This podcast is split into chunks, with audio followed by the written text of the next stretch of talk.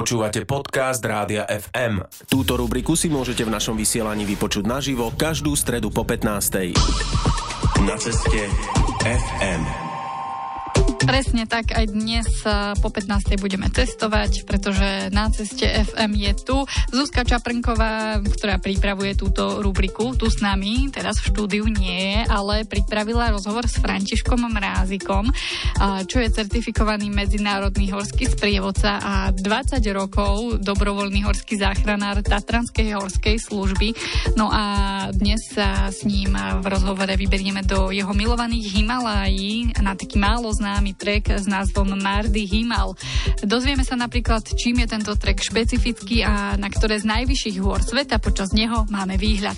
Mardy Himal ponúka to, čo donedávna vlastne sa v tých uh, Himalajach ešte nedalo riešiť. Mnoho klientov oslovovalo človeka s tým, že Fero, chcem ísť do Himalají, ale nemám na to mesiac času. Práve ten Mardy Himal je z takého segmentu, kde sa dá urobiť krásny trek s výhľadom na nádherné a najvyššie kopce sveta a nemusí to stať človeka mesiac času, ale naozaj dá sa to stihnúť za veľmi rozumnú dobu dvoch alebo troch týždňov. Keď rozprávaš o tých najvyšších kopcoch sveta, tak na ktoré máš výhľad? Mardy Himal ponúka krásny výhľad na Davlagiri, na Anapurnu a to sú tie hlavné teda, 8000 ale okrem toho je tam Anapurna 2, Anapurna 3, výhľad na Hyumchuli a mnoho ďalších kopcov, ktoré už sú v tej hranici síce 7000, no ale stále je to strecha sveta. Samotný ten vrchol, na ktorý vstúpaš, ten Mardy Himal, ten je v akej výške?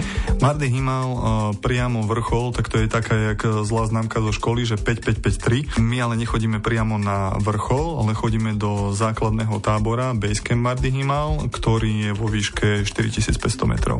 Ako postupuješ, aby si predchádzal v takejto nadmorskej výške už tej výškovej chorobe?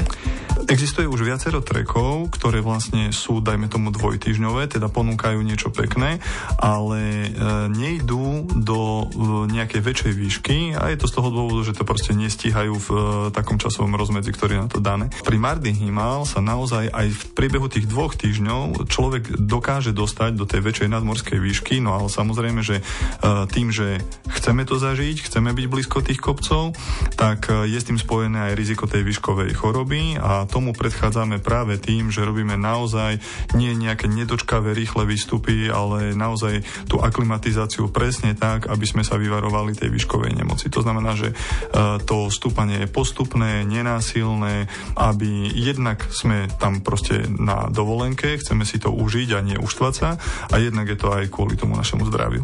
Tento základný tábor hory Mardy Himal sa vlastne približuje jednej takej veľmi zaujímavej posvetnej hore. Môžeš mi viac povedať o nej? Veľa ľudí uh, z tej našej západnej civilizácie ju pozná pod názvom Fishtail, teda rybý chvost, ale ja mám radšej, priznám sa, tie originálne názvy také, aké dali tým horám domorodí obyvateľia, ak to mám tak povedať. No a toto je hora Mača Pučare. Ak by sme ju k niečomu mali prirovnať, tak by sme ju mali prirovnať asi k našemu Materhornu, aj keď je ťažké prirovnávať skoro 7000 metrov vysokú horu k 4000 metrov vysokej hore. Mača Pučáre je nádherný kamenný zub, e, ktorý má niekoľko takých rarít. Táto hora sa v zmysle hinduizmu, ktorý je vlastne prevládajúcim náboženstvom v Nepále, e, považuje za prevtelenie boha Šivu. Šiva je jedno z troch najvyšších božstiev v hinduizme, Brahma, Višnu a Šiva. Niekedy sa hovorí, že nie priamo tá hora, že je tým prevtelením toho, toho šivu, ale že ak vidíme zvierený sneh na vrcholku tej hory, tak vlastne, že to je práve to, že Šiva je momentálne práve na tej hore. No a z tohto dôvodu Nepál nikdy nevydal žiadne povolenie na výstup na túto horu. Bolo vydané len jedno jediné pre polovedeckú expedíciu, ktorá musela prislúbiť, že posledné metre nezdolá. To znamená, že reálne na tom vrchole nestal nikto. Tým sa vlastne uzavrela história dobývania tohto kopca. Naozaj na tomto kopci nestal nikto v porovnaní s tým Materhornom, kde sú naozaj že uh, preteky temer každý deň v sezóne, kto tam bude a koľko tam bude tých ľudí. Keby sme si to mohli zobrať tak úplne postupne, tak ako vyzerá ten trek? Ako sa začína? Keď doletíme, tak doletíme do Katmandu. To je už samo o sebe jedno veľké prekvapenie väčšinou pre ľudí. Pokiaľ ľudia nemajú skúsenosti s, tou východnou Áziou, človek pochopí, čo to znamená kultúrny šok. Nie tým, že sa zrazu jazdí po ľavej strane, ale tým, že ak sú niekde prúdy e, cesty nakreslené, tak sú nakreslené dva, ale 100% tam pôjdu 4 auta vedľa seba. Tá doprava bude vyzerať, že nikto nemá vodiča. Katmandu je obrovské mesto, ktoré niekto môže vnímať ako veľa špiny, veľa hluku, veľa prachu, ale takisto má úžasnú kultúrnu hodnotu, pretože doslova, keď to tak poviem škaredo, sa tam dá na každom kroku zakopnúť o nejaký chrám, či už hindu alebo z buddhistickej kultúry. No a tam začíname vlastne prehliadkou týchto chrámov, rozkúkaním sa, vybavením potrebných permitov a následne sa odchádza na cestu do Pokary. Pokara prekvapí tým, že je to také turistické hlavné mesto Nepálu, je o mnoho tichšie, je situovaná na e, brehu e, jazier Feva, takže človek si tam nájde taký príjemný pokoj a na ďalší deň budeme potom vlastne vyrážať na ten trek. František Mrázik nás dnes sprevádza na ceste FM, touto našou cestovateľskou rubrikou. Ešte sa k nemu a k jeho rozhovoru vrátime, ale teraz si budeme hrať. Kolega Potkan z hudby Sveta FM nám aj tento týždeň spríjemní cestovanie hudbou a vybral skladbu od nepalskej instrumentálnej zostavy Kutumba s názvom Mighty Gar. Na ceste FM. Na ceste FM pokračujeme. Toto bol tip od nášho kolegu Potkana, ktorého program Hudba Sveta FM vám prinášame v rádiu FM vždy v stredu po 22. Kutumba. Tento projekt sme počuli. No a my sa teraz vrátime naspäť do Himalají, kde sa nachádzame s Františkom Rázikom, s ktorým sa rozprávala autorka rubriky na ceste FM Suska Čaprnková. No a o chvíľku sa dozvieme, aká je náročnosť treku Mardy Himal, na ktorom sa nachádzame. Tiež ako vyzerá ubytovanie počas cesty. František nám prezradí, čo pre ňoho Nepal znamená. Najprv sa ale pozrieme na začiatok treku Marty Himal z mesta Pokhara. Ideme terénnym autom do lesa, ktorý sa nachádza severne od Pokary. Tu začína náš trek. Ideme naozaj veľmi pozvolná a miesta, na ktorých budeme bývať, e, hovoria o tom, že donedávna v podstate sa v tejto oblasti ešte ani netrekovalo, respektíve ak sa trekovalo, tak sa trekovalo, ako my tomu hovoríme, s plnou polnou stranou, to znamená, že stany a všetko sa muselo brať so sebou. Dnes už tieto miesta, ktoré sa volajú Forest Camp, Love Camp, High Camp, už e, majú tie svoje typické nepálske ubytovania, loďie, v ktorých je nejaká kuchynka, je tam nejaká reštaurácia, kde je jedna piecka, na ktorej si všetci usušíme večer veci, no a potom sú to vlastne izbičky, ktoré nie sú vykurované, ale na to, čo potrebujeme, vyspať sa nám to bohate stačí. Cez aké terény zo začiatku prechádzaš? Začína celý ten trek lesom, rododendronové lesy, ktoré vlastne potom vystriedá už e, nižšia vegetácia. Krása toho treku spočíva v tom, že vystúpaš na hrebeň a týmto hrebeňom vlastne potom trekuješ až do toho samotného e, základného tábora Mardy Himal. Celé to stúpanie je také pozvolná a práve preto, aby sme sa vyhli akýkoľvek problémom s výškou, tak to stúpanie tie prvé dni je naozaj e, veľmi pozvolná nie je vôbec e, náročné jednak ani z titulu strmosti a nie je náročné ani z titulu dĺžky tej, toho treku.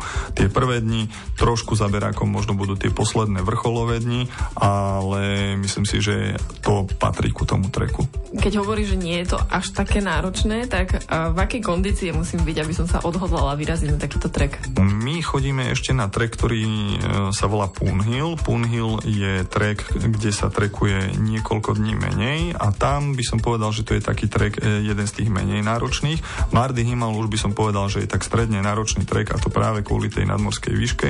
Ak e, ľudia chodia turistikovať, nerobí im klasická túra vo Vysokých Tatrach problém a vedia si predstaviť, že vo Vysokých Tatrach by urobili dve alebo tri túry v priebehu, dajme tomu, 4 dní, tak by nemal byť problém pre nich ani takýto trek. Dobre, už sa cítim taká pripravenejšia, že by som aj išla. Ako vyzerá život v tých obyčajných dedinách na tom vidieku, kde sa začína trekovať? Jedno z blízkych miest tohto treku je Gandruk, taká metropola tej gurunskej lokality. Odtiaľ je nádherný výhľad na práve tento Mardy Himal. Máte nad sebou tú horu Mačapučáre, tým, aká je úžasná, famozná, monumentálna a vidíte proste celý ten hrebeň, ako sa ku nej vínie. Tento trek, ako som spomínal, ešte nedávno neexistoval. Bola to v podstate viac menej džungla. Je veľmi málo osídlený a tým pádom človek nemá nejaký veľký pocit toho cestovného ruchu a má väčší pocit spätosti s tou prírodou. A ako to vyzerá, keď už vidieš z tých rododendronových lesov na ten hrebeň samotný?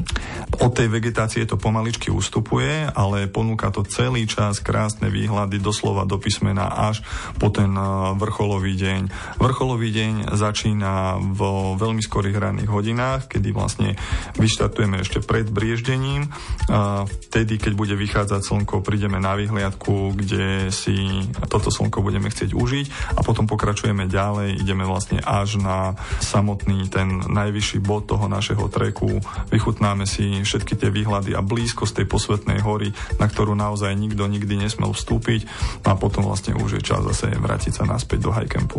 Práve ten zostup je častokrát najnáročnejší, lebo človek už je unavený po tej ceste tam, tak ako postupuješ, keď ideš z treku dolu? Aj z pohľadu horskej služby, kde vlastne už viac ako 20 rokov robím, tak viem, že množstvo úrazov sa stáva v najľahšom teréne a dokonca pri ceste nadol, pretože áno, je to o tom, že ľudia sú uvoľnenejší, sú radi z toho, čo všetko videli a zároveň je to aj o tom, že ten človek je už mierne unavený a práve vtedy, keď klesá pozornosť, tak je najväčší priestor pre úrazy. Treba robiť všetko preto, aby ten človek bol čo najmenej unavený, aby bol stále vedome prítomný na tom chodníku, aby sme s úsmevom nielen vyšli, ale aj zišli. Ako si povedal, Nepal je pre teba už takým druhým domovom a do tejto krajiny si sa zamiloval, tak čo pre teba ten Nepal znamená? Ja si myslím, že do veľkej miery ľudia idú do Nepálu preto, pretože chcú vidieť tie najvyššie hory, čo je pochopiteľné. Na začiatku je to také, že pýtajú sa ťa, že a kedy budeme tam, kedy budeme hen tam a majú tendenciu ešte plánovať. Čím dlhšie si v tých horách, tým sa ten rozdiel medzi pondelkom, útorkom, stredou sa stiera a zrazu si proste tí ľudia začnú len užívať to, že idú, užívajú sa to, čo vidia, prestanú plánovať, nerozmýšľajú nad minulosťou, nerozmýšľajú nad budúcnosťou, proste užívajú si tie kopce. Dnes si myslím, že v tej dobe, v akej žijeme, a hlavne tu tá naša západná civilizácia, je to priam niečo, čo by malo byť naordinované ako recept ísť niekde do kopcov a vyvetrať tú hlavu uh, takým spôsobom, aby sme nemysleli na nič iné, len proste na tú prítomnosť. No, ako hovorí známe slovenské príslovie, čo ťa hasí Nepál, tak aj my sme boli v Nepále s Luzkou Čaprnkou a v dnešnom na ceste uh, sme sa vydali za krásami Himalají, uh, za krásami cestovania sa v, na ceste uh, opäť vydáme. Kedy?